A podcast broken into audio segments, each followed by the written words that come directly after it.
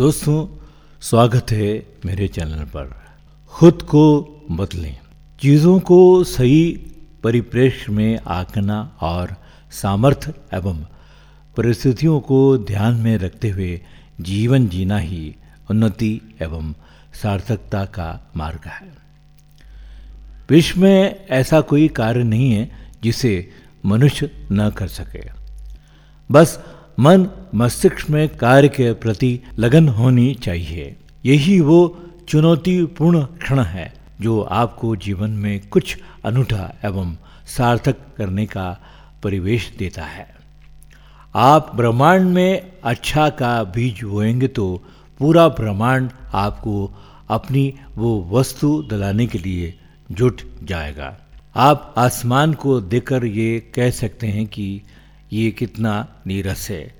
या ये कह सकते हैं कि ये कितना बड़ा है। ये बस मस्तिष्क को अनुकूलित करने की बात है। जैसा कि रोमी ने कहा है कि अपने आप को परिपक्व बनाएँ और परिवर्तन के बुरे नतीजों के बारे में आशंकित ना हो।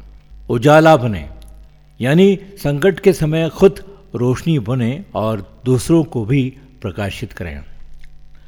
महात्मा गांधी ने कहा था कि हमें वो परिवर्तन खुद में करना चाहिए, जिसे हम संसार में देखना चाहते हैं।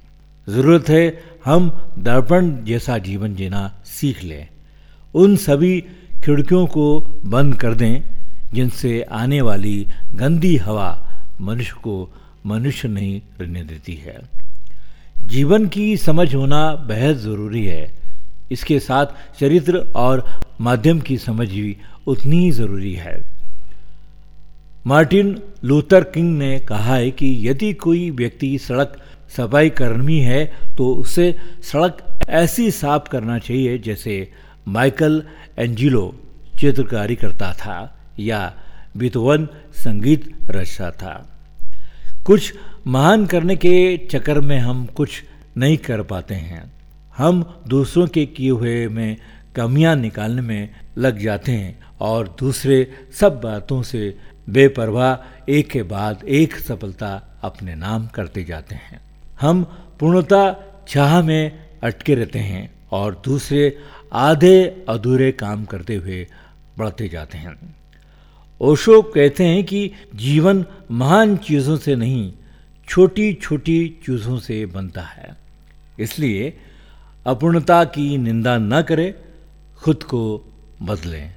और खुद को बदलने का एक अच्छा सिद्धांत है।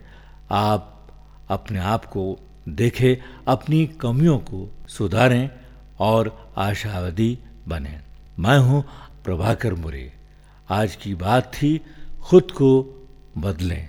नमस्कार।